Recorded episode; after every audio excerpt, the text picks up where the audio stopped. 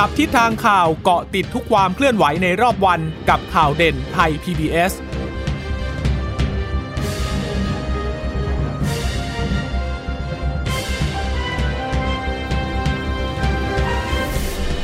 สวัสดีค่ะ สวัสดีค่ะ ต้อนรับคุณผู้ฟังสู่ข่าวเด่นไทย PBS ค่ะ เราพบกันเป็นประจำทุกวันจันทร์ถึงศุกร์บ่ายๆ แบบนี้ อัปเดตข้อมูลข่าวสารที่เกิดขึ้นในรอบวันนะคะ กับดิฉันจีราชาตาเอี่ยมรัศมีและคุณพึ่งนภาคล่องพยาบาลค่ะ ค่ะ สวัสดีคุณผู้ฟังทุกท่านนะคะ ที่รับฟังข่าวเด่นไทย PBS อยู่นะคะะวันนี้ก็เข้าสู่วันจันทร์แล้วนะคะ และในช่วงปลายสัปดาห์นี้ก็เป็นวันหยุดเทศกาลสงกรานต์แล้ว ตอนนี้หลาย ๆ ท่านก็เตรียมตัวที่จะหยุดยาวกันแล้วนะคะ แต่ดูเหมือนว่าเราจะมีความสุขกับเทศกาลสงกรานต์ยังไม่ได้จะเริ่มเทศกาลสงการเลยนะคะ แต่ก็ต้องอต้องมีความระมัดระวังในเรื่องของโควิด -19 ด้วยนะคะ เพราะว่าวันนี้เนี่ยตัวเลขผู้ติดเชื้อเยอะมาก แล้วก็มาจากคลัสเตอร์ทั้งสถานบันเทิง ทั้งมาจากเรือนจำก็ทำให้ตอนวันนี้ตัวเลขผู้ติดเชื้อก็ 3 หลักนะเกือบ 200 คนค่ะค่ะ วันนี้มีตัวเลขผู้ติดเชื้อคือยังไม่ถึง 200 ดีอะค่ะอีกนิดหนึ่ง194 คนนะคะ แล้วก็ส่วนใหญ่เนี่ยก็จะมาจาก ผับบาร์ทั้งหลายนะคะ แล้วก็กระจายหลายจังหวัดกันด้วยนะคะ ก็เป็นการเปิดเผยของแพทย์หญิงอภิสมัยศรีรังสรรค์ ผู้ช่วยสบคนะคะ วันนี้ตัวเลขรวมเนี่ย ตอนแรกดิฉันนึกว่า 200 กว่าซะด้วยซ้ำไป พอฟังดูจากหลายจังหวัดมานะ แต่ว่าก็ไม่ถึงก็ 194 แต่ว่าเป็นการติดเชื้อในประเทศซะ182 นะคะ ก็มาจากระบบเฝ้าระวังบริการ 87 นะคะ แล้วก็คัดกรองเชิงรุกในชุมชนอีก 95 กลับมาจากต่างประเทศเข้าสเตทควอนตีนอีก 12 นะคะจำนวนผู้ป่วยสะสมเนี่ยเกือบ 30,000 แล้วคุณผู้ฟังอีกไม่กี่วันก็คงถึงแล้วแหละ ตอนนี้เนี่ย 29,321 คนนะคะ รักษาตัวอยู่ในโรงพยาบาลยังเหลืออยู่อีก 1,386 คือถ้าถ้าดูจากจำนวนคนที่รักษาตัวเนี่ยก็ศักยภาพยังน่าจะเพียงพอในการรองรับผู้ป่วยอยู่ แต่เราก็คงไม่อยากให้มีจำนวนผู้ติดเชื้อเพิ่มมากขึ้นหรอกเพราะว่าอะไร ถ้าจำนวนผู้ติดเชื้อขาขึ้นอีกเนี่ย ก็เท่ากับว่าเราก็ต้องกลับไปเข้มงวดกับเรื่องของมาตรการต่างๆ อีกนะคะ ทุกอย่างก็จะปิดลงไปอีกหรือเปล่านะคะ อันนี้ก็ต้องเป็นสิ่งที่ต้องจับตา แล้วเขาก็กำลังคุยกันอยู่ณขณะนี้ด้วยนะคะ ไม่ใช่ว่าดูแล้วจะไม่ปิดจะไม่ปิดนะ ความเป็นไปได้ที่จะปิดก็ยังมีอยู่นะคะ ผู้เสียชีวิตสะสมตอนนี้เนี่ยยังอยู่อีก 95 คนวันนี้ไม่มีรายงานเพิ่มอ้อติดนิดนึงจำนวนผู้ที่รักษาตัวอยู่ค่ะ 1,386 เนี่ยจะมีอาการหนักอยู่ 12 นะคะ แต่ว่าที่ต้องใช้เครื่องช่วยหายใจเลยมีอยู่ 6 คนเท่านั้นณขณะนี้นะคะ ก็ก็ดูแล้วศักยภาพก็ยังเพียงพอแหละ แต่ว่าที่ต้องติดตามเนี่ยก็จะมีที่คลัสเตอร์ใหญ่เรือนจำนราธิวาส คือตอนแรกเราบอกว่าพอเป็นเรือนจำนะ นึกว่าจะไม่กระจายไปที่อื่น โอ้ยพอดี ตอนที่มีการระบาดอยู่ในเรือนจำก็จะมีนักโทษอยู่กลุ่มหนึ่งที่เขาน่าจะเป็นนักโทษชั้นดีแหละ ก็ได้ออกจากเรือนจำไปร่วมงานสัมมนาวิชาการที่สุราษฎร์ธานี ก็เลยปรากฏว่าก็ไปติดเชื้อที่พื้นที่สุราษฎร์ธานีอีกนะคะ ส่วนกรุงเทพเนี่ยคลัสเตอร์ สถานบันเทิง 46 คนนะคะ แล้วก็กระจายไปพื้นที่อื่น ๆ อีกด้วยนะคะ อันนี้ก็เลยเป็นเป็นเป็นสถานการณ์ที่ต้องเฝ้าระวังกันอยู่ในขณะนี้ ทั่วโลกเป็นยังไงทั่วโลก 1 ล้าน ไม่ใช่ 1 ล้าน 131 ล้าน 98,000 ก็พรุ่งนี้ก็คง 132 แน่ ๆ แหละนะคะ ติดเชื้อรายใหม่เพิ่มขึ้น 534,000 เสียชีวิตเพิ่มอีก 6,000 กว่า สะสมผู้เสียชีวิตตอนนี้ 2 ล้าน 8 แล้วค่ะ 5 ประเทศที่ติดเชื้อสะสมมากที่สุดก็คือสหรัฐ รองลงมาก็เป็นบราซิล อินเดีย ฝรั่งเศส และรัสเซียนะคะ ไทยอยู่อันดับที่ 115 อยู่ แต่ว่าที่คุณหมอให้ข้อมูลก็คือทวีปเอเชียตอนนี้ที่ต้องจับตาเนี่ยฟิลิปปินส์นะรายใหม่หมื่นอีกแล้วนะคะเยอะเหมือนกันเลยเนาะหมื่นแล้วนะหนึ่งหมื่นหนึ่งพันยี่สิบแปดคน ญี่ปุ่นก็กระเด้งขึ้นมาอีกสองพันเจ็ดแล้วนะ อาจจะประกาศล็อกดาวน์อีกแล้ว มาเลเมียนมา อันนี้ต้องระวัง เพราะว่าชายแดนก็ติดกับไทยแล้วแล้วเราไม่น่าไว้วางใจได้เลย โดยเฉพาะเมียนมาที่ ตัวเลขตัวเลขเนี่ยไม่ได้คือไม่ได้รายงานเข้าระบบ แต่ที่แน่ ๆ เนี่ย ถ้าถ้ามีเมียนมามาอย่างนี้ก็แสดงว่าเขาเริ่มมีการรายงานเข้าระบบใหม่อีกแล้ว แต่ว่าไม่รู้ว่าเป็นตัวเลขที่เลขสองหลักเออสะท้อนข้อเท็จจริงสักแค่ไหนนะคะ เพราะว่าอย่างบริเวณพรมแดนที่บอกว่าเป็นเมียนมาติดกับจีนน่ะ ปรากฏว่าก็ไปเจอผู้ติดเชื้อเพิ่มขึ้นมากที่สุดในรอบ 2 เดือน คือคือหลักสิบแหละ แต่ว่า มันดูแนวโน้มแล้วมันก็ไม่ควรจะเป็นแบบนี้ค่ะ อย่างญี่ปุ่นนี่เขาจะ แต่เขาก็จะมีการจัดการแข่งขันโอลิมปิกนะ แล้วแต่เขาเป็นการแข่งขันแบบปิดนะ ไม่มีผู้ชมนะคะ ก็ยังเป็นตัวเลขที่สูงอยู่เลยนะ ฟิลิปปินส์ก็โหเป็นหมื่นเลยนะคะ เราแค่ 3 หลักเนี่ยเราก็กังวลจะแย่แล้วนะคะทีนี้เรื่องของสถานบันเทิงที่เป็นคลัสเตอร์ที่ติดเชื้อนะคะ ในพื้นที่กรุงเทพวันนี้แพทย์หญิงอภิสมัยนะคะ ก็มีการพูดถึงเหมือนกัน เนื่องจากว่าทางศบคชุดเล็กเนี่ยได้มีการติดตามแล้วก็ประเมินสถานการณ์นะคะ ก็บอกว่าการติดเชื้อในสถานบันเทิงในกรุงเทพ ย่านทองหล่อเอกมัยรัชดา รวมถึงติดเชื้อในพื้นที่จังหวัดนนทบุรี เชื่อมโยงกับสถานบันเทิงที่สารยา จังหวัดนครปฐมนะคะ ซึ่งทางกระทรวงสาธารณสุขเนี่ยได้มีการวิเคราะห์จุดอ่อนที่ทำให้มีผู้ติดเชื้อในสถานบันเทิงว่า เกิดจากระบบระบายอากาศ เพดานต่ำ อากาศปิดนะคะ นอกจากนี้ก็ยังมีการคลุกคลีใกล้ชิดพูดคุยไอจามนะคะ อันนี้ก็เป็นลักษณะที่พบผู้ติดเชื้อในสถานบันเทิง ส่วนใหญ่ถ้าเป็นสถานบันเทิงเขาก็จะไม่ได้มีเพดานที่จะถ้าไม่ใช่ร้านใหญ่อะก็คือเหมือนส่วนใหญ่ก็จะเป็นเพดานต่ำๆอยู่แล้วนะคะเพดานเตี้ยๆก็เป็นห้องเล็กๆ แล้วก็จัดทำจัดบรรยากาศให้เป็นแบบลักษณะ มีแสงไฟสลัวสลัวนิดนึงนะคะ ส่วนใหญ่ก็จะเป็นอย่างนั้นกันนะคะ แล้วไม่ต้องพูดถึงเพราะว่าสถานบันเทิงเขาจะต้องมีการเปิดเพลง การพูดคุยกันก็ต้องมีการออถอดหน้ากากกัน เพราะว่าต้องมีการดื่มเครื่องดื่มนะคะ แล้วก็มีการถอดหน้ากากพูดคุยกันก็ต้องพูดคุยกันใกล้ๆ เพราะฉะนั้นโอกาสคลุกคลีพูดคุยเอจามเนี่ยก็เลยเป็นที่น่ากังวลอย่างมากเลยนะคะ ทีนี้คุณหมอบอกว่า หากพบว่าสถานบันเทิงเนี่ยพบผู้ติดเชื้ออีกนะไม่ว่าแห่งใดเนี่ยจะมีการดำเนินมาตรการ 3 มาตรการด้วยกันนะคะ ก็มีทั้งแบบสั่งปิดทันที 2 สัปดาห์ แล้วก็มีสั่งแบบปิดเป็นโซน แล้วก็ถ้าหากว่ายังพบว่ายังแก้ไขไม่ได้ ยังพบผู้ติดเชื้ออยู่ ทางผู้ว่าหรือว่าทางคณะกรรมการควบคุมโรคติดต่อก็อาจจะมีการสั่งปิดสถานบันเทิงในจังหวัดนั้นเลยนะไปฟังเสียงของแพทย์หญิงอภิสมัยกันค่ะ หากพบ ผับบาร์คาราโอเกะสถานบันเทิง มีการรายงานผู้ติดเชื้อ ถ้ามีการยืนยันผลเป็นบวกเมื่อไหร่นี่นะคะ สถานบริการนั้นจะจำเป็นต้องมีการปิดทันที และการปิดนะคะจะต้องมีการปิดเพื่อระมัดระวังการควบคุมโรคอย่างสูงสุดเป็นเวลาอย่างน้อยสองสัปดาห์ค่ะ นอกจากนั้นมาตรการระดับที่สอง เข้มระดับสองถ้าสมมุติว่ามีการพบว่าสถานประกอบการใด มีการพบรายงานผู้ติดเชื้อเป็นลักษณะเป็นโซน คือไม่ใช่สถานที่เดียวนะคะ มีการติดเชื้อ แต่พบว่ามีผับที่สองผับที่สามติดเชื้อด้วยเนี่ยนะคะ ก็จะมีการปิดเป็นโซน เช่นทองหล่อทั้งโซนอย่างนี้เป็นต้นนะคะ อันนี้ต้องติดตามรายละเอียดนะคะ อย่างไรก็ตามหากเกิดสถานการณ์ควบคุมไม่ได้ค่ะ อย่างเช่น ทางผู้ราชการจังหวัดพิจารณาแล้ว โซนก็ไม่เป็นโซน และมีการแพร่กระจายไปทั่วจังหวัด ตรงโซนนี้ตรงจุดนั้นตรงบริเวณนี้บริเวณนั้น ท่านผู้ราชการจังหวัด หรือผู้ว่ากทม ร่วมกับคณะกรรมการโรคติดต่ออาจจะพิจารณาให้มีการปิดสถานบริการ สถานบันเทิงเหล่านี้ทั้งจังหวัดได้นะคะ เชื่อได้ว่าตอนนี้สถานบริการสถานบันเทิงก็คงหนาวหนาวร้อนๆกันแล้วนะคะคือคือก็ต้องยอมรับว่าการจะไปใช้มาตรการแบบป้องกันมากๆคุมเข้มกันในสถานบันเทิงมันคงเป็นเรื่องยากจริงๆอะนะก็เวลาเราเข้าไป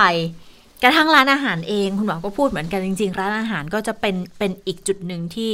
ก็จะต้องดูแลเพิ่มเติมเหมือนกัน เพราะเวลาเราเข้าไปในร้านอาหารเนี่ย ร้านอาหารร้านเครื่องดื่มอะไรก็ช่างค่ะ เราเราสวมหน้ากากทำไมไม่ได้อยู่แล้วไง คือเราจะรับประทานอาหาร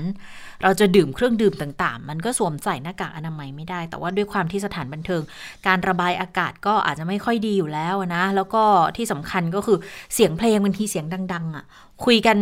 เบาๆมันไม่ได้ยินไงก็อาจจะต้องมีตะโกงตะโกน หรือพอพอกึ่มๆขึ้นมา ก็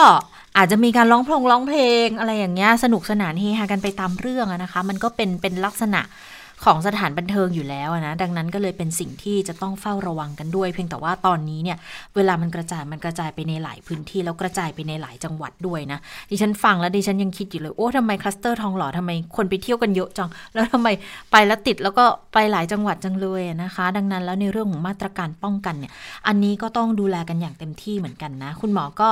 แนะนำในในลักษณะที่ว่าถ้ามีอะไรที่มันเกิดขึ้นเนี่ย จะต้องประพฤติตัวปฏิบัติตัวยังไงกันบ้างนะคะ ในในเรื่องของการอ่าทำตามมาตรการ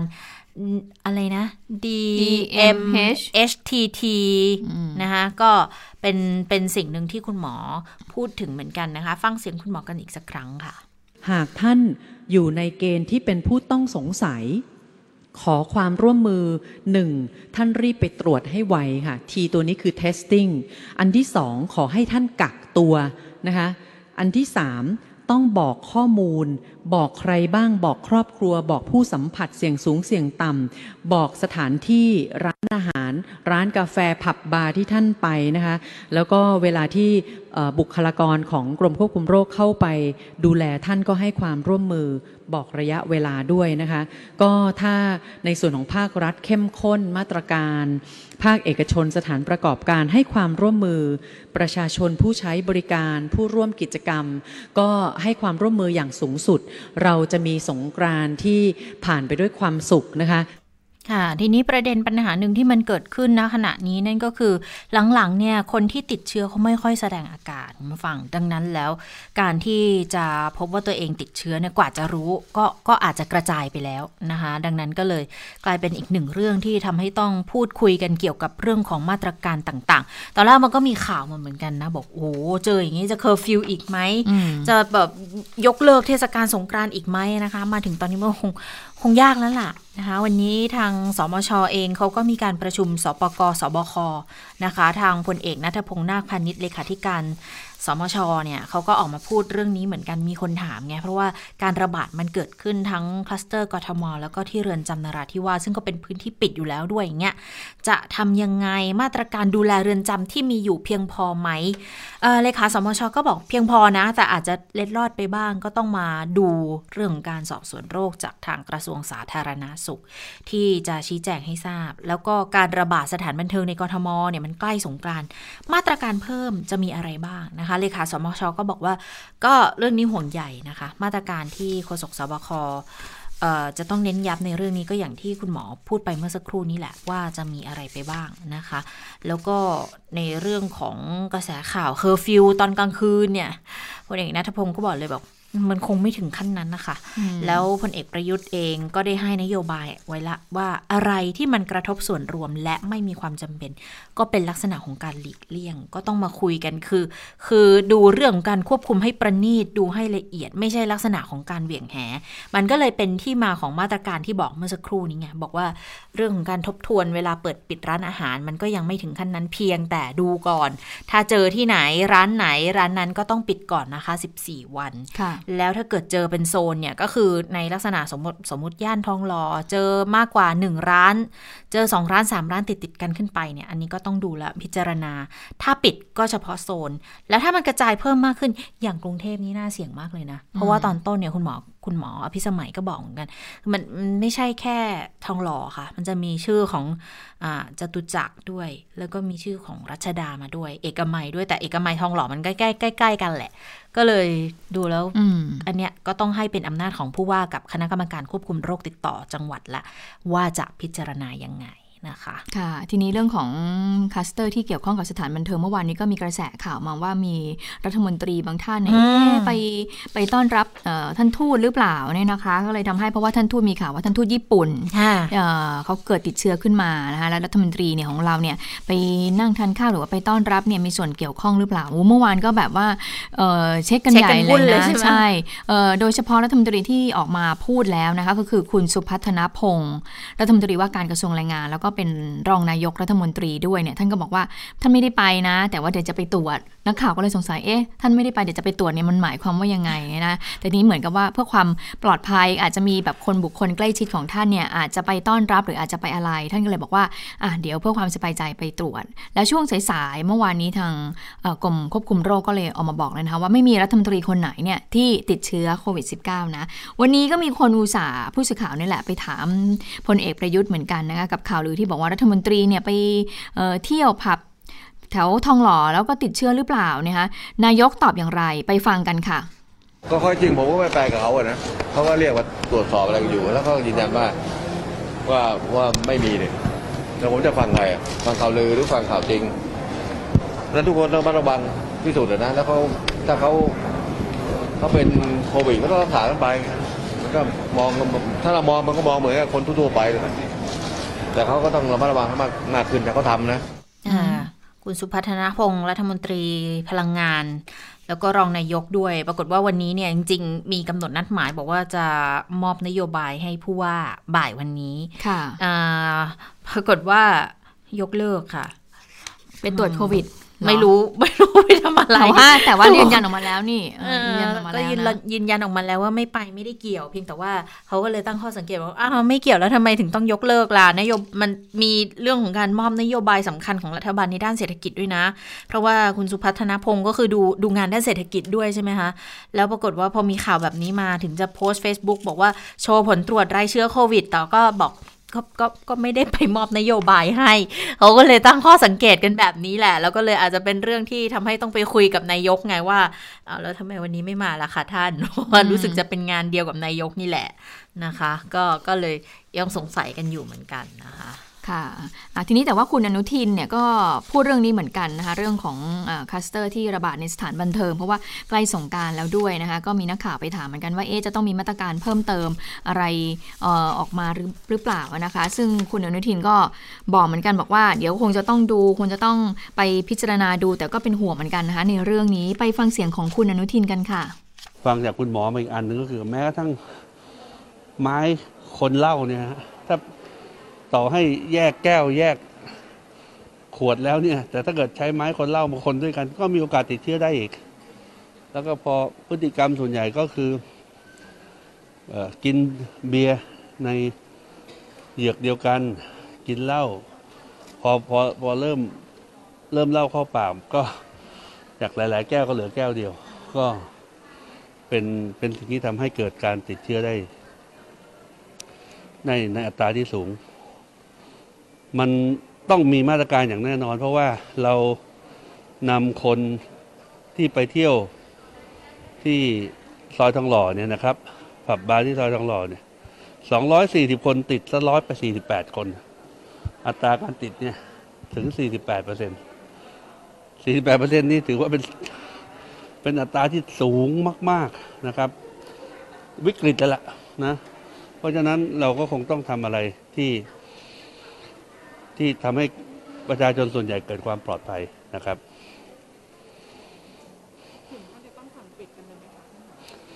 ก็เน้นในเรื่องของการที่ทำให้ประชาชนเกิดความปลอดภัยเป็นหลัก อืมนะคะคุณอนุทินก็ให้สัมภาษณ์กับผู้สื่อข่าวนะคะบอกว่าก็เป็นห่วงสถานการณ์สถานบันเทิงที่ทองหล่อแหละ เพราะว่าพบการติดเชื้อถึงร้อยละ 40 เลยนะคะ ก็พบผู้ติดเชื้อ 148 คน จากนักเที่ยว 240 คน เยอะทีเดียวนะคะ ถือว่ามีอัตราสูงมากและเข้าข่ายวิกฤต เพราะว่าการติดเชื้อเนี่ยคุณอนุทินเมื่อสักครู่ได้ยินเสียงไปแล้ว บอกว่ามันไม่ได้เกิดจากการแค่กินเหล้าแก้วเดียวกันนะ แต่ว่าคุณหมอก็บอกคุณอนุทินมา เพิ่งจะบอกบอกว่าไม้คนเหล้านี่แหละก็ สำคัญเลยนะคะ เพราะว่าไม้คนเหล้าก็คนแก้วนี้แล้วก็ไปต่ออีกแก้วหนึ่งอันนี้แหละนะคะ น่าเป็นห่วงเลย แล้วก็บวกกับเกิดจากการพูดคุยตะโกนใกล้ชิดกันนะครับเพราะฉะนั้นจึงเตรียมที่จะยกระดับมาตรการควบคุมโรคโควิด -19 ในแต่ละพื้นที่ให้มีความเข้มข้นมากขึ้นค่ะเออหลังจากที่พบเอ่อสถานการณ์การระบาดในสถานบันเทิงผับบาร์โดยมาตรการนี้จะต้องเป็นเหมือนกันหมดเลย ไม่ใช่เป็นบางพื้นที่นะคะ เพื่อป้องกันไม่ให้เกิดการแบบว่าอุ๊ยเมื่อสถานทักสมมตินะคะ สมมุติว่าทองหล่อปิดเอ่อ หรือว่ามีมาตรการเข้มข้น นักเที่ยวอาจจะไปเที่ยวย่านอื่นหรือเปล่า อันนี้เขาก็เลยเป็นห่วงเหมือนกันก็เลยบอกว่าถ้าจะมีมาตรการก็คงต้องเหมือนกันหมดเลยนะคะ เพื่อป้องกันไม่เกิดการแพร่เชื้อข้ามจังหวัด หรือว่าปิดจุดนี้แล้วก็ไปโผล่อีกจุดหนึ่ง ยืนยันมาตรการที่ออกมานั้นไม่ได้ต้องการทำลายความสนุกนะหรือว่าให้ไปกระทบเศรษฐกิจ แต่ว่าขอความร่วมมือประชาชนให้ช่วยกันอดทนหน่อย เพื่อผ่านจุดนี้ไปด้วยกันนะคะ นอกจากนี้ก็ยังย้ำนะคะว่า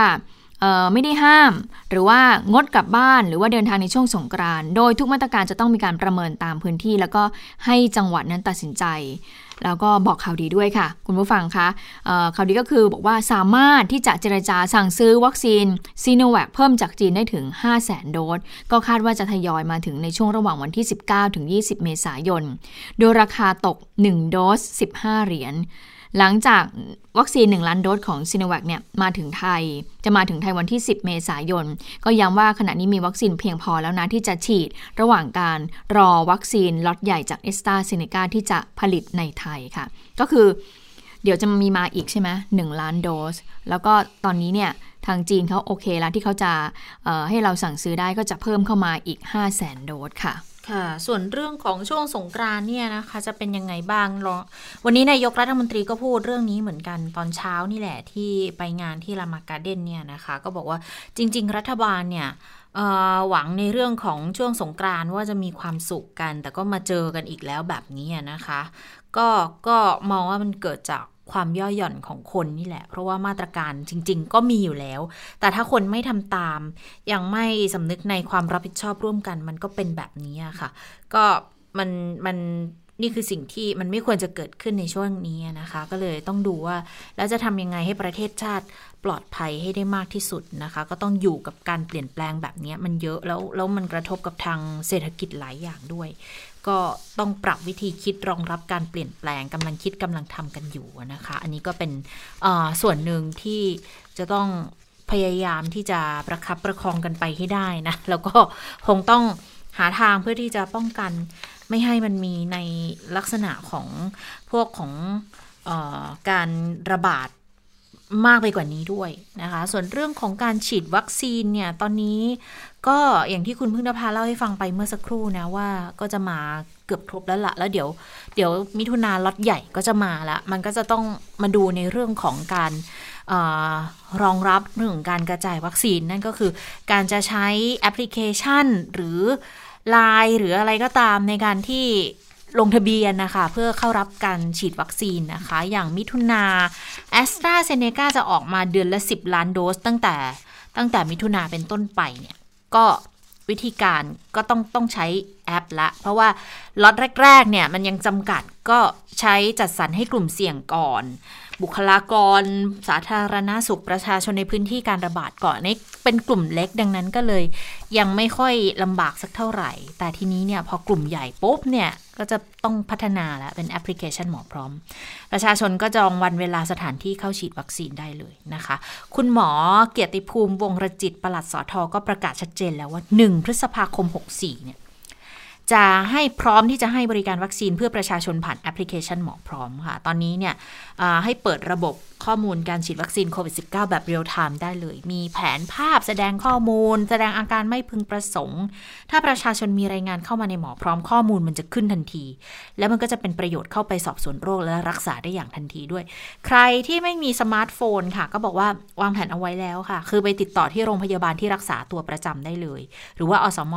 แถวๆบ้านคุณได้เลยนะคะ แล้วก็เขาจะสำรวจประชากรและความต้องการรับวัคซีนด้วย เพื่อให้ประชาชนเนี่ยเข้าถึงวัคซีนได้ครอบคลุมมากที่สุดนะอย่างแอปเป๋าตังก็เป็นอีกหนึ่งทางเลือกที่จะเอามาใช้ เพราะว่าเป๋าตังเนี่ย คุณผู้ชมลองเปิดเข้าไปดูเขามีฟังก์ชันกระเป๋าสุขภาพหรือว่า health wallet นะคะอันนี้พัฒนาขึ้นมาโดยสปสชออยู่แล้ว มันไม่ใช่เรื่องใหม่ก็อาจจะเพิ่มปุ่มวัคซีนโควิด -19 เพิ่มเข้าไป เพราะอย่างอย่างผู้สูงอายุเนี่ยอย่างแม่หรือว่าคุณน้าดิฉันเนี่ยเขาก็บอกเหมือนกันโอ้ยเนี่ยเป๋าตังเนี่ยมันไปไปจองคิวฉีดวัคซีนไข้หวัดใหญ่ได้นะคะ ก็เลยเป็นอีกช่องทางหนึ่งที่จะช่วยในการกระจายวัคซีนในช่วงนี้ได้ด้วยค่ะ อืมอันนี้จะไปต่อถึงเรื่องของการฉีดวัคซีนในต่างประเทศเลยไหมอันนี้ก็มีข้อมูลที่น่าสนใจออกมาเหมือนกันนะคะ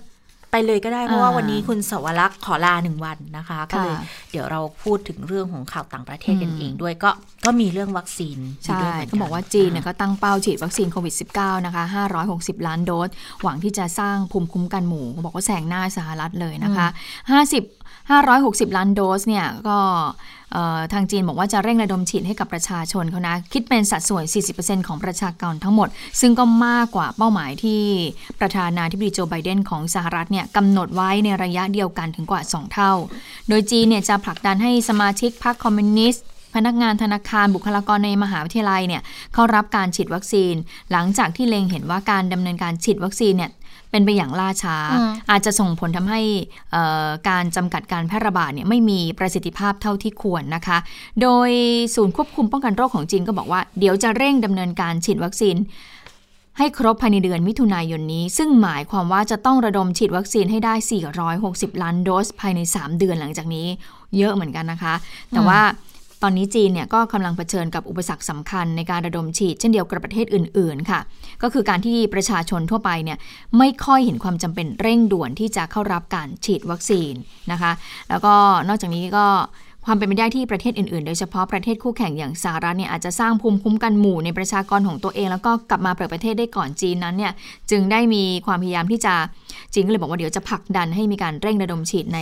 ให้กับประชาชนของเขาอะนะคะแข่งขันกันได้ทุกเรื่องจริงนะ ขนาดฉีดวัคซีนก็ต้องพยายามให้ได้มากที่สุดมากกว่าด้วยนะคะ แต่มันก็จริง ๆ มันก็เป็นผลดีแหละ เพราะว่ามันทำให้สร้างภูมิคุ้มกันหมู่ได้เร็วมากขึ้นนะคะ เขาก็บอกว่าตอนนี้เนี่ยจีนเร่งฉีดอย่างมากเลยช่วงไม่กี่สัปดาห์ที่ผ่านมา วันหนึ่งเขาเฉลี่ยกัน 5 ล้านโดสแต่มันก็ ก่อนหน้านี้ช่วงต้นปีมันจะได้ต่ำกว่าวันละ 1 ล้านโดสเท่านั้นเองนะคะ คือคือการฉีดต่อวันค่อนข้างมากก็จริง แต่ว่าจีนเนี่ยเขายังมีอัตราการฉีดถ้าเกิดเฉลี่ยนะ5 รายต่อประชากร 100 รายเท่านั้นเอง แต่สหรัฐเนี่ยเขาอยู่ที่ 25 รายต่อประชากร 100 แล้วอิสราเอลเขาได้ 56 ต่อประชากร 100 เลยนะ คือด้วยความที่ประชากรเขาก็เยอะแหละ ฉีดได้เยอะแต่ประชากรเยอะมันก็เลยอาจจะเป็นเรื่องที่สัดส่วนมันเลยขึ้นได้ช้าตามมา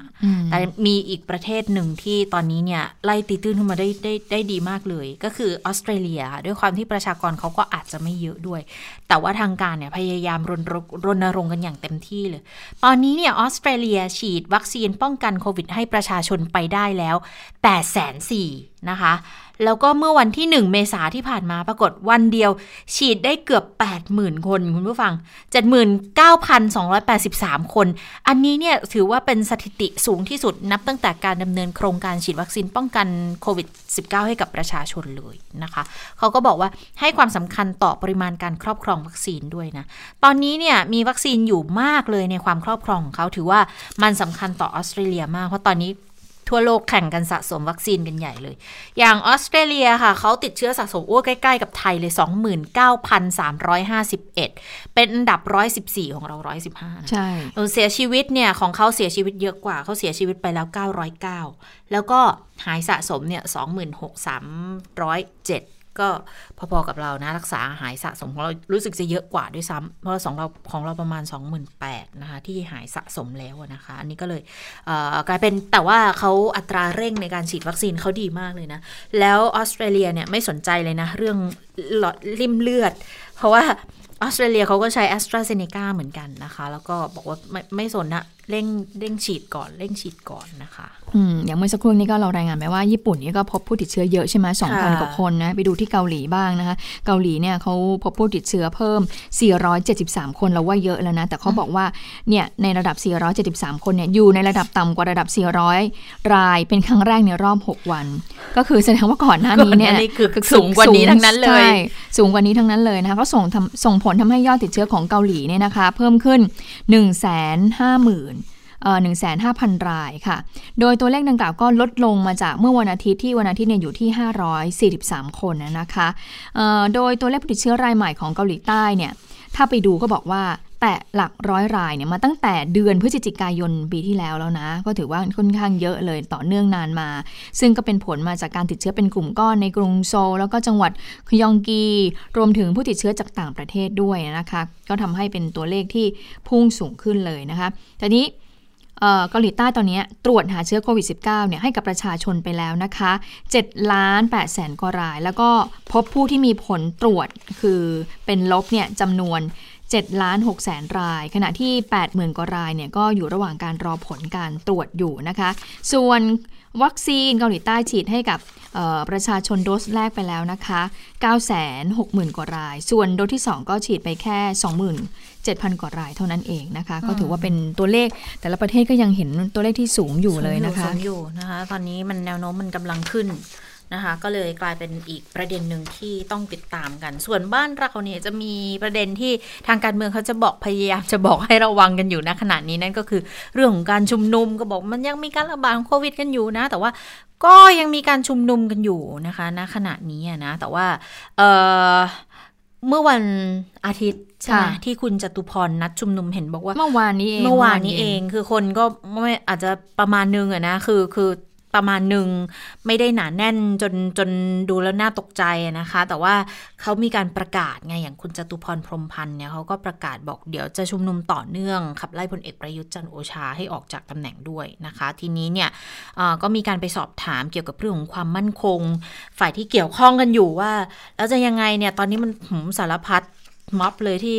ออกมาเพื่อที่จะขับไล่นะคะ ดูแล้วมันจะทำให้สามารถไล่พลเอกประยุทธ์ได้ไหมนะคะ ก็มีการไปสอบถามบิ๊กป้อมเหมือนกันพลเอกประวิตยวงสุวรรณว่าที่คุณจตุพรออกมาประกาศแบบนี้เนี่ยจะส่งผลอะไรหรือเปล่าไปฟังเสียงพลเอกประวิตยกันค่ะผมจะไปรู้ได้ไงประชาชนว่าไงจะเป็นแรงกดดันในการทำงานของรัฐบาลหรือเปล่าไม่ไม่ไม่จำเป็นนะมั้ง ประเมินแล้วน่าจะดูแลความสงบเรียบร้อยได้ไม่น่ามีปัญหาใช่ไหมคะก็ก็ดูแล ดูแลไปอยู่แล้วนะ เรื่องความปลอดภัยของประชาชนนะท่านคะเมื่อวานมีข่าวออกมาค่ะว่ามีการประชุมกันที่ป่ารอยต่อ แล้วก็มีการจะมอบให้ร้อยเอกธรรมนัฐไปสนับสนุนไม่มีเลย ผมไม่ได้พูดเลยการเลือกตั้งผู้ว่าเอกอทมไม่มีไม่มียืนยันว่าพลังประชารัฐไม่ ไม่ส่งใครเลยจะสนับสนุนใครนั้นเป็นอีกเรื่องหนึ่งนะค่ะแต่ไม่ส่งก็ไม่ส่งแน่แต่เรื่องสนับสนุนน่ะเป็นอีกเรื่องหนึ่งสามารถทำได้ ใช่ไหมคะทำได้อืมอืมอ่าอันนี้ขยายเพิ่มเติมนิดหนึ่งว่าสามารถทำได้ใช่ไหมก็คือว่าค่ะก็มีกระแสข่าวมาว่าพลตำรวจเอกจากทิพย์ชัยจินดา ซึ่งเป็นผู้บัญชาการตำรวจเก่าหรือว่าอดีตพบตรนั่นแหละนะคะ ก็คือจะลงสมัครผู้ว่ากทม ก็คือว่าเหมือนท่านนะไม่ลงสมัครในในนามของพรรคพลังประชารัฐว่าท่านจะลงสมัครในเอ่ออิสระนะคะ แต่ทีนี้ว่าอิสระเนี่ยแต่ก็ได้รับการสนับสนุนจากทางพรรคพลังประชารัฐเหมือนกัน วันนี้ก็เลยทำให้ผู้สื่อข่าวมาถามว่าเป็นอย่างนี้ได้ใช่ไหมคะ ถูกกฎหมายใช่ไหมคะ เพราะว่าแต่ก่อนเนี่ยไม่ไม่ไม่ค่อยที่จะปรากฏเท่าไหร่นักนะที่ผู้สมัครกทมเนี่ยเออมาลงในนามอิสระ หรือแม้อ่าว่าจะได้รับการเสียงสนับสนุนก็แบบเป็นไปอย่างแบบว่าไม่เปิดเผย แต่ว่าครั้งเนี้ยดูเหมือนจะเปิดเผย ถ้าเกิดว่าพลตำรวจเอกจากทิพย์ชัยจินดาลงในเอ่อนามอิสระ แต่ก็มีเอ่อเอ่อพรรคการเมืองเนี่ยให้การหนุนหลังอยู่นะอันนี้ก็เลยเป็นที่มาเนี่ยนะคะอืม ก็ไม่รู้เหมือนกันว่าจะจะลงในนามพักหรือลงลงในนามอะไรกันแน่นะสำหรับพลพลตำรวจเอกจากอืมทิพย์เนี่ยแต่ทีนี้น่าสนใจที่ว่าเมื่อไหร่จะเลือกตั้งผู้ว่ากทมนี่แหละสิ เพราะว่าก็ผ่านพ้นไปแล้วเลือกตั้งท้องถิ่นนะคะ เทศบาลแล้วนะใช่เดี๋ยวควรจะต้องถึงแบบเขาบอกถ้าตามไทำลายถ้าต่อไปมันจะเป็นอือมบตแล้วพอจะถึงพัทยาแล้วแล้วเมื่อไหร่ถึงจะจะกทเออมเขตปกครองพิเศษเออเมื่อไหร่จะถึงสักทีไม่รู้ว่าปลายปีนี้เนี่ยจะจะทันจะหรือเปล่าจะเอ่อ จะจะไม่ได้มีสิทธิ์เลือกหรือเปล่า อันนี้ก็น่าเป็นห่วงเหมือนกัน แต่ก็มีบางคนวิชาการบางคนบอกว่า จริง ๆ แล้วเนี่ยถ้าจะล่นมาเนี่ยนะเอาอบตเลือกพร้อมๆ กับผู้ว่ากทมเลยก็ได้นะ เพราะว่าอบตเนี่ยไม่มีการเลือกตั้งพื้นที่กทมเนี่ยไม่มีการเออเลืไม่อกมีตั้องยู่แล้วอบก็ตอยู่แล้วก็เปลี่ยนไปเป็นผู้ว่าไปแทนเออใช่ไหก็มีการพัมองทอยย่างงพัทยาเหมือนกันอะไรอย่างเงี้ยใช่เขตพิเศษทั้งหลายอืมก็อืมอาจจะทำให้อันนั้นอาจจะได้เห็นเร็วขึ้นแต่ทีนี้ก็ต้องต้องดูความพร้อมของหลาย ๆ อย่างด้วยเราไม่นะพร้อมอะไรกันเหรอคะความพร้อมของผู้สมัครอะไรอย่างนี้อ๋อว่าใครจะลงบ้างอะไรอย่างนี้นะคะ คือถ้าถามความพร้อมของผู้เลือกตั้งเนี่ยดิฉันว่า พร้อยาอกมฉันว่าคนกรุงเทพพร้อมอะมากอะอยากไปเลือกตั้งผู้ว่ากทมมากแล้วแหละนะคะ พร้อมมากอะพร้อมไม่ไหวแล้วอืมค่ะนะทีนี้มาถึงเรื่องเมื่อสักครู่นี้เอ่อพลเอกประวิตยพูดถึงเรื่องของการชุมนุมทางการเมืองใช่ไหมคะซึ่งค่ะเมื่อวานนี้ก็มีการเอ่อชุมนุมของกลุ่มสามัคคีประชาชน คุณจตุพรพรหมพันธ์ก็ขึ้นเวทีปราศัย แล้วก็เลิกค่อนข้างเร็วเลยนะคะค่ะทีนี้ทางผู้สื่อข่าวก็เลยไปถามเอ่อตำรวจนครบาลนะคะว่าเอ่อได้มีการเอ่อตรวจตราในเรื่องของเออ การชุมนุมแล้วหรือยังเมื่อวานนี้ เพราะว่าก่อนที่จะมีการนัดหมายการชุมนุมเนี่ยทางพลตำรวจตรีปิยะตาวิชัยยังบอกเลยว่า ยังไม่ตอนนี้ยังอยู่ภายใต้มีพรกฉุกเฉินอยู่เลยนะ แล้วทางสถานที่เนี่ย ทางเขตเขาก็ยังไม่ได้อนุญาตให้คุณจตุพรเนี่ยจัดการชุมนุมในพื้นที่สวนสันติพรเลยแต่อย่างใดนะคะ ทีนี้ผู้สื่อข่าวก็เลยถามว่าได้มีการประเมินแล้วก็มีการติดตามการดำเนินคดีกับกลุ่มผู้ชุมนุม เมื่อวานนี้อย่างไรบ้างพลตำรวจตรีปิยะก็บอกว่าเดี๋ยวเนี่ยให้ฝ่ายสืบสวนสอบสวนเนี่ยไปถอดเทปคำปราศัย แล้วก็พิจารณาดูว่าผู้ชุมนุมเนี่ยทำผิดกฎหมายข้อหาใดบ้างหลักๆเลยก็คือพรกฉุกเฉินแล้วก็พรบควบคุมโรคติดต่อไปฟังเสียงกันค่ะ ทางกองบัญชาการตำรวจนครบาลให้ฝ่ายกฎหมายนะครับ แล้วก็ฝ่ายสืบสวนสอบสวนเนี่ยดำเนินการถอดเทปนะครับ และพิจารณาดูว่าคำปราศัยเมื่อวานนี้นะครับ และลักษณะการจัดการชุมนุมเมื่อวานนี้ผิดกฎหมายมากน้อยแค่ไหนอย่างไรนะครับ ก็ในวันนี้คงจะประสานงานกันหน่วยที่เกี่ยวข้องว่าการเข้าไปใช้สถานที่เนี่ยได้รับอนุญาตอย่างชัดเจนหรือไม่อย่างไรนะครับ ที่เขาบอกว่าตรงนั้นเป็นพื้นที่สา เอ่อเป็นพื้นที่รับผิดชอบของกทม ซึ่งซึ่งการใช้พื้นที่เนี่ยอาจจะต้องเออได้รับอนุญาตจากกรุงเทพมหานครก่อนนะครับ ซึ่งเอ่อทางกรุงเทพมหานครต้องดูวัตถุประสงค์ในการใช้นะครับ เรื่องของความผิดเบื้องต้นจากการประเมินแล้วน่าจะต้องถูกดำเนินคดีในข้อหาอะไรยังไงบ้าง ก็ในส่วนแรกก็คงจะเป็นการชุมนุมโดยผิดกฎหมายนะครับ ตามพรกฉุกเฉินนะครับ ตามมาตรา 9 และตามประกาศฉบับที่ 5 ของหัวหน้าผู้รับผิดชอบในการรักษาความสงบเรียบร้อยนะครับลงวันที่ 5 มีนาคมนะครับนอกจากนี้ยังเป็นความผิดตามพรบ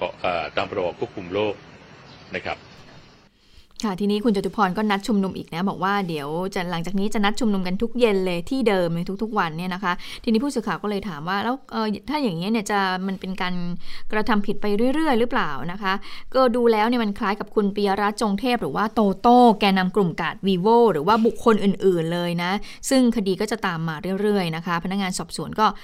บอกว่ามีความจำเป็นต้องดำเนินคดีตามกฎหมาย แต่ว่าอย่างไรแล้วเนี่ยทางตำรวจนครบาลก็มีการจัดกำลังเตรียมความพร้อมดูแลความสงบนะคะแล้วก็มีการเร่งรัด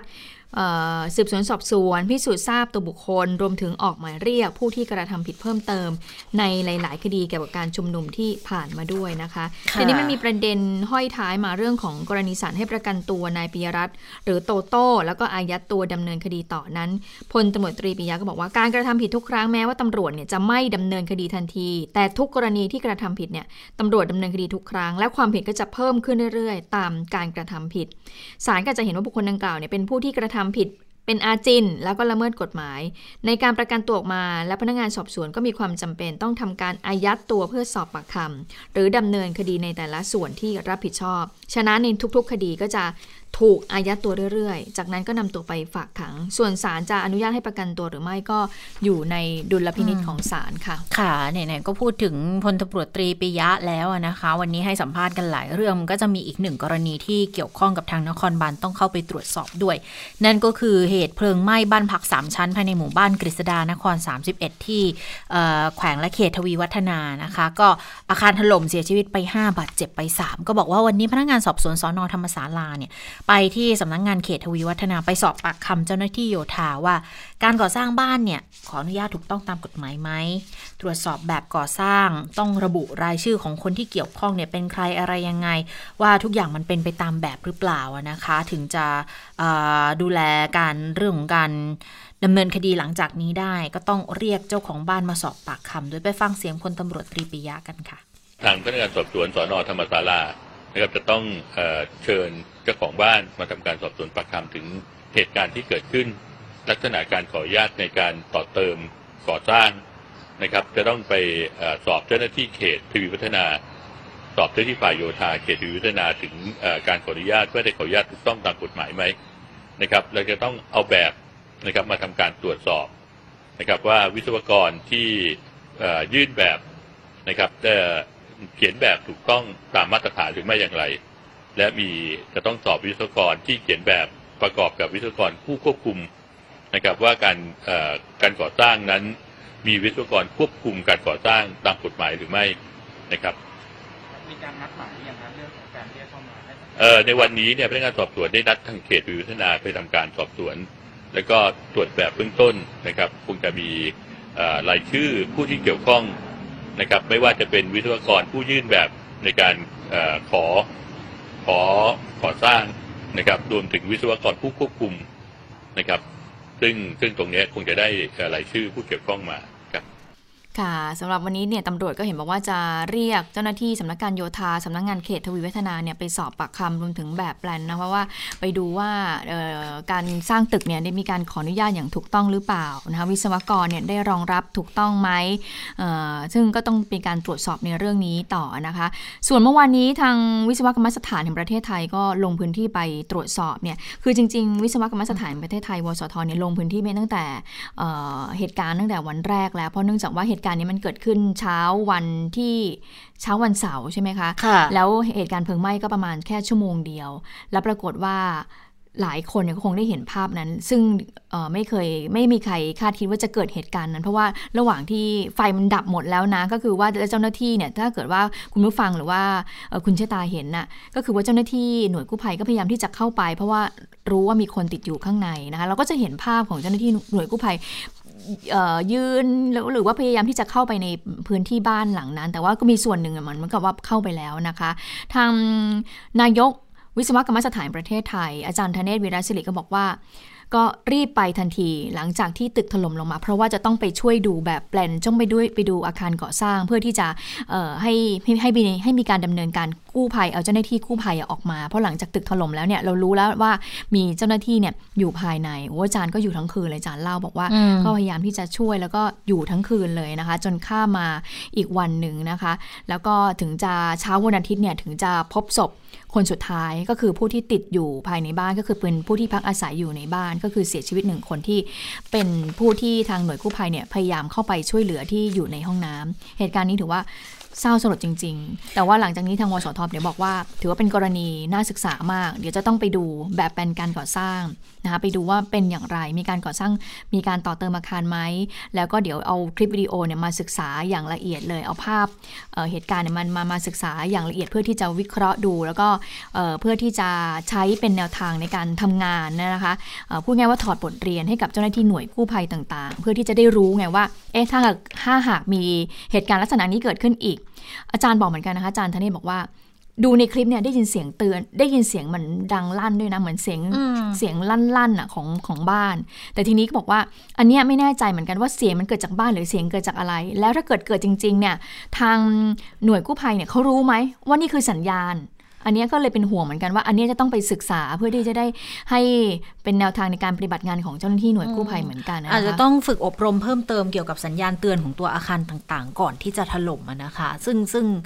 ก็จริง ๆ อาสาเป็นงานที่เสี่ยงเรารู้อยู่แล้วล่ะ แต่ว่าการที่จะให้ชีวิตคนเข้าไปเสี่ยงขนาดนั้น เขาต้องมีความรู้ด้วยนะ แต่ว่าอย่างที่เราเห็นเลยนะภาพของอาคารน่ะ มันไม่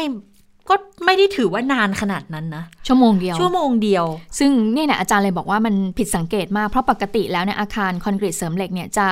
มีความคงทนต่อความร้อนได้ประมาณ 2 ชั่วโมง ใช่ มันไม่ได้ แต่เนี่ยมันเกิดเหตุเร็วมาก แล้วก็เกิดแบบเหตุถล่มลงมาทันที โดยไม่มีใครคาดคิดมาก่อนเลย อันนี้ก็เลยจะต้องไปศึกษาดูเหมือนกันนะแต่เราไม่รู้ว่าโหลดน้ำคือคือหมายถึงตอนที่เขาฉีดน้ำเพื่อที่จะดับไฟ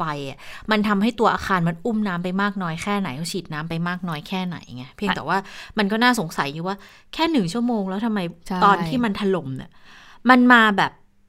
เหมือนแทบจะไม่ได้มีสัญญาณอะไรมากไปกว่าแก๊กหนึ่งทีแล้วก็ลงมาแบบ คลื่นบางบางท่านก็บอกว่าได้ยินเสียงเหมือนกันนะคะแต่ไม่รู้ว่าจะจะต้องไปศึกษาอย่างละเอียดอีกทีหนึ่งนะคะซึ่งเรื่องของน้ำเนี่ยเมื่อวานผู้สื่อข่าวก็ถาม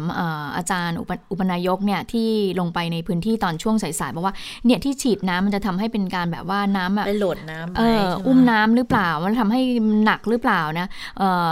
อุปนายกวิศวกรรมสถานบอกว่าไม่ใช่ ไม่น่าจะเกี่ยวข้องในเรื่องนี้นะคะ แต่ทีนี้ก็ต้องไปดูในเรื่องของความร้อน ความร้อนปกติแล้วเนี่ยถ้าเกิดว่าบ้านบ้านเหตุเพลิงไหม้ทั่วไป แล้วมีกระดาษมีเสื้อผ้าความร้อนของเชื้อเพลิงพวกนี้มันจะสูงประมาณ 300ถึง600 องศา แต่ว่าอันนี้เนี่ยโหถ้ามันเร็วมาขนาดนี้ได้เนี่ยแปลว่าความร้อนต้องสูงขึ้นมากเลยนน่าจะประมาณ 900ถึง1,000 องศา แต่ทีนี้อันนี้ตั้งข้อสังเกตกันว่า ภายในบ้านอาจจะมีเขาเรียกว่าวัตถุ Wi-Fi หรือว่าเป็นเชื้อเพลิงอย่างดีอะไรที่ทำให้อุณหภูมิมันสูงขึ้นอย่างนั้น ทีนี้เมื่อเมื่อวานนี้มันก็จะมีกระแสของเจ้าของบ้านเนี่ยเขามีการโพสต์เหมือนกันเขาก็มีการพูดถึงคนที่อยู่ผู้ที่อาศัยอยู่ในบ้านแล้วเขาก็เหมือนกับก็เสียใจกับเหตุการณ์ที่เกิดขึ้น แล้วเขาก็พูดเหมือนกันนะคะบอกว่าในบ้านเขาเนี่ยเหมือนกับมีอุปกรณ์พวก อะไรนะดำน้ำอยู่อาจจะเป็นวัตถุไวไฟ หรือว่าเป็นเชื้อเพลิงอย่างดีหรือเปล่าที่ทำให้การลุกไหม้มันลุกลามอย่างรวดเร็วหรือเปล่า อันนี้เขาก็มีการพูดเองเขาเหมือนกันนะว่าเขามีอุปกรณ์เกี่ยวกับเรื่องของการดำน้ำเนี่ยอยู่ภายในบ้านของเขาตีนกบ หรือว่าถังออกซิเจนหรือเปล่าอะไรอย่างนี้เป็นต้น ซึ่งเรื่องนี้ดิฉันก็ถามอาจารย์ธเนศเหมือนกันอาจารย์บอกว่าเดี๋ยวคงจะต้องไปตรวจตรวจสอบในเรื่องนี้เหมือนกัน เพราะว่าอาจจะเป็นปัจจัยหนึ่งหรือเปล่าที่ทำให้ความร้อนมันพุ่งสูงขนาดนั้น แล้วทำให้คอนกรีตเนี่ยมันมันมันมันเปราะง่าย ขณะที่เหล็กมันก็แบบเสื่อมสภาพ มันก็เลยทนกันไม่ได้อาคารมันเลยพังถล่มลงมาค่ะค่ะ นี่มาดูเรื่องทางการเมืองกันบ้างนะคะ แล้วก็เพราะว่าเดี๋ยวเจ็ดแปดเนี่ย เปิดประชุมวิสามันกันแล้วนะคะ แล้วก็อาจจะมีเรื่องของการแก้ไขรัฐธรรมนูญ ติดติดหย่อมๆไปบ้างก็ตามนะคะ เรื่องของนโยบายแก้รัฐธรรมนูญ วันนี้อาจารย์วิษณุเครืองามรองนายกรัฐมนตรีก็ได้พูดถึงเรื่องนี้บอกเหมือนกัน บอกว่าตอนนี้เนี่ยคือมีเสียงเรียกร้องให้เจ้าให้รัฐบาลเป็นเจ้าภาพในการยื่นแก้ไขร่างรัฐธรรมนูญ เพื่อแสดงความจริงใจ เพราะเรื่องนี้มันเป็นนโยบายเร่งด่วนของรัฐบาล แต่อาจารย์วิษณุบอก ผมไม่ทราบนะคะ ตอนนี้ทราบแค่เพียงว่ามีพักพลังประชารัฐที่เสนอร่างแก้ไข แต่ไม่ได้เสนอในนามพักร่วมรัฐบาล แล้วทางพักร่วมเขาจะมี 2-3พักมีปชป มีภูมิใจไทย มีชาติไทยพัฒนาที่เขาจะไปเสนอกันเองอีกไม่เสนอด้วยกัน เพราะว่ามุมมองในการแก้เนี่ยจะอยู่คนละมุมกัน รัฐบาลยังไม่ได้คุยเรื่องนี้นะคะ แต่ว่าเนื่องด้วยการแก้ไขเนี่ยมันเป็นนโยบายเร่งด่วนของรัฐบาลผู้สื่อข่าวก็เลยถามบอกว่างั้นต้องเสนอในนามรัฐบาลไหม อาจารย์วิษณุก็บอกก็ถ้าได้ก็ดีค่ะ เพียงแต่ว่าประเด็นอะไรแค่นั้นเอง เพราะว่านโยบายที่แถลง ไม่ได้บอกนี่ว่าแก้เรื่องอะไร แล้วรัฐบาลเคยคุยกันตอนที่ร่างนโยบายใหม่ ๆ จากนั้นก็ก็ไม่ได้คุยอะไรกันอีก หรือพูดก็ไม่ทราบเหมือนกันเพราะว่าไม่ได้ไปหารือด้วยนะคะ ก็เลยถามเหมือนกันบอกอะไรอย่างเงี้ย ผิดคำพูดที่ให้กับรัฐสภาไว้หรือเปล่าอาจารย์วิษณุก็เลยบอกว่าไปดูสิ นโยบายเร่งด่วน 12 ข้อ เขียนไว้ยังไง เพราะนี่เป็นการเขียนที่พิจารณากันแล้วว่าจะไม่ทำผิดอันนั้นนะคะ ก็จริงๆ ถ้าเกิด ให้ให้ประเมินนะ ตั้งแต่ตอนที่มีนโยบายออกมาแล้วเนี่ย คิดว่าเรื่องของนโยบายเร่งด่วนน่าจะเป็นการผลักดันของทางประชาธิปัตย์มากกว่า เพราะว่าจะเป็นเป็นพรรคที่แสดงจุดยืนออกมาชัดเจนเลยแหละ ว่าต้องการที่จะแก้ไขรัฐธรรมนูญ คะค่ะพลเอกประวิตยว่าอย่างไรบ้างกับการแก้ไขรัฐธรรมนูญนะ โดยเฉพาะกรณีสามพักร่วม เสนอแก้ไขแบบรายไม่ตา โดยที่ไม่มีพักพลังประชารัฐเข้าร่วมด้วยนะคะพลเอกประวิตยบอกว่าเดี๋ยวให้เขาคุยกันเอง และทีนี้เมื่อถามว่ารัฐธรรมนูญของพักพลังประชารัฐที่จะเสนอ ไม่เข้าไปแก้ไขอำนาจของสวใช่หรือไม่พลเอกประวิตยก็ย้อนถามว่าเขาส่งไปแล้วเหรอ เมื่อถามต่อว่าจะมีการทบทวนหรือเปล่าก่อนที่จะมีการยื่นยติในวันที่ 7 เมษายนนี้พลเอกประวิตยปฏิเสธที่จะตอบคำถาม แล้วก็ขึ้นรถ กลับเลยค่ะ อืมค่ะ ทีนี้มาดูประธานวิปกันบ้างนะคะ คุณวิรัตวิรัต รัตนเศษคุณวิรัตรัตนเศษดิฉันหาไม่เจออยู่ตรงไหนก็ไม่รู้นะคะ อ๋ออยู่นี่ไม่มีเว้นวรรคมองไม่เห็นสสบัญชีรายชื่อพลังประชารัฐอยู่แล้วนะคะ ก็พูดถึงเรื่องของการประชุมวิปรัฐบาล บอกว่าเนี่ยจะเป็นการเตรียมการสำหรับการประชุมสมัยวิสามันเจ็ดถึงแนี่แหละ หลายคนกังวลก็คือพรบประชามติเนี่ยจะเป็นยังไงนะคะ ตอนนี้ ก็ดูแล้วไม่น่าจะมีอะไรมาก เพราะว่าคณะกรรมาการวิสามันเขาพิจารณา เสร็จเรียบร้อยไปแล้วนะคะ แล้วก็ส่งให้วิปรัฐบาลดูรายละเอียด และมาตรา9มาตรา 10 มาตรา 14 ที่เขียนล้อกันมาเนี่ย เพราะว่ายึดหลักหลังจากผ่านวาระสองมาแล้วจะต้องทบทวนอะไรหรือไม่ที่คุยกันแล้ว สรุปว่าไม่ทบทวนนะคะ เป็นเป็นถ้อยคำมาตรฐานของมาตราที่ถัดออกมาเพื่อเป็นการล้อกับมาตรา 9 อยู่แล้วด้วย ส่วนจะผ่านความเห็นชอบหรือไม่นั้น ทางคุณวิรัตก็บอกว่าอันนี้ขึ้นอยู่กับกมทและเสียงส่วนใหญ่ในการประชุมวันที่ 7 วันที่ 8ส่วนการประชุมจะงดหรือไม่งดด้วยสาเหตุอะไรเนี่ยคุณชวนก็บอกว่าคือมีการออกระเบียบมาวาระมาแล้วนะคะ ว่าจะงดหรือจะไม่งดนะนะคะ ทีนี้ก็จะไปพัวพันกับเรื่องของความเสี่ยงโควิด -19 อีกแหละ มีสวรู้ตัวว่าเสี่ยงติดโควิด -19 เขาจะมาประชุมไหม คุณวิรัตก็บอกก็ต้องรอฟังแต่ถ้าประชุมจริง ๆ ทุกคนก็รู้หน้าที่แหละว่าใครเสี่ยงก็ต้องกักตัว 14 วันนะ ก็เป็นไปตามมาตรฐานของสาธารณาสุขอยู่แล้วนะคะ ส่วนร่างแก้ไขเพิ่มเติมรัฐรัฐธรรมนูญเป็นรายมาตราของพลังประชารัฐวันที่ 7 เมษาเนี่ยก็จะยังคงยื่น ซึ่ง พักพลังประชารัฐทำได้ค่ะ ได้ทำเอาไว้นะคะ แล้วก็ทำไว้พร้อมรออยู่แล้วแหละ ตั้งแต่ที่มีการโหวตไม่ผ่านวาระสามซึ่งจากคำวินิจฉัยของสารรัฐธรรมนูญ วันที่ 15เนี่ยก็ระบุชัดแล้วนะว่าแก้ได้แต่ต้องทำประชามติสองครั้งนะคะ ก็เลยมองเป็นการแก้รัฐธรรมนูญแบบรายมาตราอาจจะหลายมาตราในยติเดียวด้วยก็เป็นได้ โอ้เพิ่งรู้เหมือนกันนะว่าทำ เตรียมไปแล้ว ตั้งแต่ตอนวาระสามยังไม่โหวตกันเลยนะ ถึงว่าทำไมเร็วจังเลยนะพลังประชารัฐก็ออกมาแล้วนะคะ เรื่องของอบัตรลงคะแนนเลือกตั้งต่าง ๆ นะคะแต่ว่ามันก็จะไม่เหมือนกับทางของพรรคร่วมอย่างประชาธิปัตย์คุณจุรินก็ออกมาพูดอีกครั้งเหมือนกันวันนี้นะคะค่ะ คุณจุรินก็พูดถึงการแก้ไขรัฐมนูญ โดยเฉพาะแก้ไขรายมาตราบทโดยบอกว่าได้ยกร่างเสร็จสิ้นแล้วทั้งหมด 6 ร่าง เพื่อไม่ให้ประเด็นใดประเด็นหนึ่งเนี่ยไปกระทบหากมีประเด็นไหนตกไปนะก่อนที่จะนำไปหาเรื่องในที่ประชุมสสของพรรคแล้วก็มอบหมายให้คุณชินวรบุญญเกียรติในฐานะวิปของพรรคเนี่ยไปหารือกับอีกสองพรรคก็คือภูมิใจไทยและชาติไทยพัฒนาว่ามีความคิดเห็นอย่างไร เพื่อนำไปคุยกับ วิปรัฐบาลอีกขั้นตอนหนึ่งเพื่อแสวงหาจุดร่วมนะคะ คุณจุลินบอกอย่างนี้บอกว่า จากนี้ก็ต้องไปคุยกับฝ่ายค้านแล้วก็วิปสว หรือว่าเรียกว่าวิปสามฝ่าย เพราะว่าการแก้ไขเนี่ยต้องมีเสียงเกินกว่ากึ่งหนึ่งของที่ประชุมร่วม แล้วก็ต้องมีเสียงฝ่ายค้านไม่น้อยกว่าร้อยละ 20 ด้วย และในจำนวนนั้นก็ต้องมีเสียงสวหนึ่งใน3นะคะอันนี้แหละที่ยากนะคะ รวมอยู่ด้วย ในเรื่องของการแก้ไขรัฐธรรมนูญน่ะก็มีหัวใจสำคัญในการขยายสิทธิเสรีภาพของประชาชน สิทธิชุมชน การกระจายอำนาจ การเพิ่มศักยภาพ การตรวจคอร์รัปชัน ที่สำคัญคือการแก้ไขมาตรา 256 ว่าด้วยการแก้ไขรัฐธรรมนูญ ซึ่งกำหนดการแก้ไขเนี่ยยุ่งยากมากเลยนะคะอืมคุณจุลินบอกว่าประเด็น 256 เนี่ยประชาธิปัตย์เห็นว่าควรใช้เสียง 3 ใน 5 โดยไม่จำเป็นต้องมีเสียงฝ่ายค้าน ว่าจะต้องมีจำนวนเท่าไหร่ หรือว่ามีเสียงของสวจำนวนเท่าไหร่ หรือไม่จำเป็นต้องทำประชามติ เพื่อให้สามารถแก้ไขรัฐธรรมนูญได้ ส่วนประเด็นเรื่องของอำนาจ ในการเลือกนายกในสภาก็ให้มาจากสสเท่านั้น เพื่อให้ตรงกับเจตนารมณ์ที่มาจากการเลือกตั้งของประชาชนค่ะ ค่ะ ส่วนคุณวราวุธก็ มีการพูดเรื่องนี้เหมือนกันนะคะ ในฐานะที่ก็เป็นหนึ่งในพักร่วมรัฐบาลที่ผนึกกำลังกันที่จะแก้ไขรัฐธรรมนูญ ก็บอกว่าเรื่องของความชัดเจนเนี่ยวันนี้แต่ละพักก็จะหารือการรอดูความชัดเจนตรงนี้ก่อนนะ ส่วนที่บอกว่าสามพักร่วมจะจับมือแก้ไขรัฐธรรมนูญเนี่ยเป็นเรื่องในส่วนของ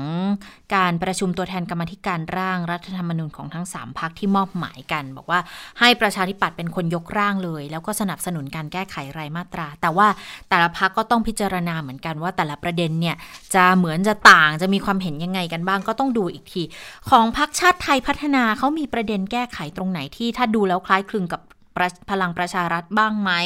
อันนี้เนี่ยคุณวรวุฒิก็บอกวราวุฒิก็บอกนี้ค่ะ บอกว่าบางส่วนคล้ายบางส่วนต่าง เพราะเราอะพักเล็กนะ อาจจะเห็นต่างกันไป แต่ละพักเขามีจุดร่วม มีจุดต่างก็คงต้องดูก่อนว่าตรงไหนที่สามารถหาแนวร่วมกันได้ ส่วนเรื่องของสวโหวตเลือกนายกเนี่ยนะคะ ทางพักก็บอกว่าอันนี้ต้องหารือก่อนนะคะว่าเสียงของคนในพักเนี่ยมีแนวคิดยังไง แต่อย่างที่เคยพูดไปแล้วแหละว่าจะแก้รัฐธรรมนูญยังไงก็ต้องใช้เสียงของสว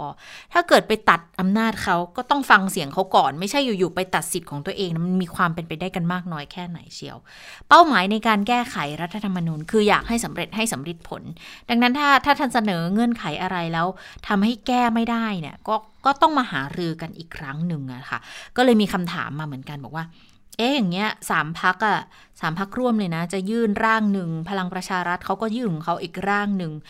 อันนี้จะเป็นการโดดเดี่ยวพลังประชารัฐหรือเปล่า คุณวราวุธบอกนี่บอกไม่ใช่ แต่พลังประชารัฐเนี่ยเขาดำเนินการได้เลยเพราะเสียงเขาเยอะไง แต่ชาติไทยพัฒนามี 12 เสียงจะทำอะไร ก็ต้องไปหารือร่วมกับคนอื่น ๆอยู่แล้วค่ะ ค่ะมาดูอดีตกกตบ้างนะคะเขามองอย่างไรกับเรื่องของการแก้ไขรัฐธรรมนูญเป็นรายมาตราโดยเฉพาะในส่วนของร่างของพรรคพลังประชารัฐนี้นะคะ คุณสมชัยศรีสุทธิยากรอดีตกกตก็ได้มีการโพสต์เฟซบุ๊กบอกว่า ความเคลื่อนไหวของคุณไพบูลย์รองหัวหน้าพรรคเนี่ยที่ชิงเปิดเกมแก้รัฐธรรมนูญเป็นรายมาตราคือมีจุดเน้นสำคัญอยู่ที่แก้บัตรเลือกตั้งจากใบเดียวเป็น 2 ใบ เปลี่ยนแปลงสัดส่วนสสเขตต่อบัญชีรายชื่อเป็น 400 ต่อ 100กำหนดให้พรรคการเมืองเนี่ยต้องส่งผู้สมัครอย่างน้อย 100 เขต และต้องมีคะแนนขั้นต่ำไม่ต่ำกว่าร้อยละหนึ่งของคะแนนเสียงทั้งประเทศ จึงจะได้สสบัญชีรายชื่อ คุณอาจารย์สมชัยบอกว่าทั้งหมดเป็นความฝันหวานของพรรคพลังประชารัฐเลย ที่จะแก้รัฐธรรมนูญเพื่อความได้เปรียบของพรรคใหญ่ ซึ่งในวันนี้เนี่ยพลังประชารัฐมาถึงจุดนั้นแล้วค่ะ และภายใต้การออกแบบใหม่นี้หากดูคะแนนเสียงของพรรคที่มีอยู่ในปัจจุบัน ก็จะเหลือการเมืองเพียง 11พักที่ได้สสบัญชีรายชื่อ พักปัดเศษทั้งหลายก็จะสูญพันธุ์ค่ะ หรือว่าแม้แต่อืมพักที่มีชื่อเสียงเดิม อย่างเช่น ชาติพัฒนาพลังอืมท้องถิ่นไทย หรือว่ารักผืนป่าประเทศไทย ก็จะไม่มีโอกาสได้สสบัญชีรายชื่อ ข้อเสนอทั้งหมดจึงไม่ได้มองประโยชน์ต่อการเมืองไทยที่ยั่งยืนเลยนะ แต่เป็นข้อเสนอชั่วคราวบนพื้นฐานสถานการณ์การเมืองที่เปลี่ยนไปเท่านั้น มีการพูดเหมือนกันค่ะ คุณผู้ฟังคุณผู้ชมบอกว่าการแก้รัฐธรรมนูญเป็นรายมาตราอย่างเงี้ยผลประโยชน์เนี่ยคือใคร ใช่ตกกับเอ่อของประชาชนหรือไม่ก็มีการตั้งคำถามอย่างนี้เหมือนกันนะคะ ค่ะ หลายคนก็คงอยากจะถามคำถามนี้แหละว่าสรุปแล้วเป้าประสงค์ของอืมการแก้ไขรัฐธรรมนูญครั้งนี้เนี่ยคือคือต้องการอะไร ก็ มันก็มีทั้งในมุมมองที่บอกว่าจริง ๆ ก็ไม่ได้แย่ไปเสียทั้งหมดนะ จะแก้อะไรก็แก้เฉพาะส่วน อย่างเรื่องบัตรเลือกตั้งเนี่ย อันนี้ก็ก็ก็งงจริง ๆ นะเเรื่องระบบเลือกตั้งเนี่ย อันนี้มันมันงงแล้วมันทำให้เห็นในเชิงในทางปฏิบัติมาแล้วแหละว่ามันมีปัญหาจริงที่ควรจะต้องแก้ แต่แก้แล้วมันจะไปสมประโยชน์กับพรรคที่เขาได้ประโยชน์จากการใช้ระบบเลือกตั้งแบบนี้ด้วยหรือเปล่า แล้วประชาชนได้ประโยชน์อะไรกันบ้างนะคะ แล้วก็ในเรื่องของการสืบทอดอำนาจที่มองว่าไม่ควรให้สว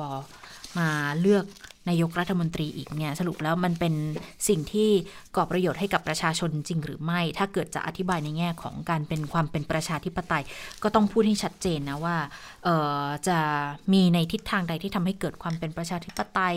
มีสิทธิ์มีเสียงมีสิทธิเสรีภาพอะไรเพิ่มมากขึ้นที่เป็นประโยชน์กับประชาชนด้วยนะคะ ค่ะ หมดเวลาของข่าวเด่นไทย PBS แล้วพรุ่งนี้คงไม่ได้เจอกันไม่เจอไม่เจอกันเราจะเจอกันอีกทีวันที่พุธเลย7เมษายนค่ะวันพุธนี้นะคะ วันนี้ค่ะเราสองคนลาไปก่อนสวัสดีสค่ะวัสดีค่ะ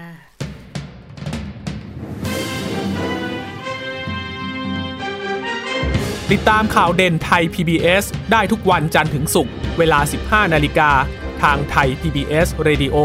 และติดตามฟังข่าวได้อีกครั้งทางไทย PBS Podcast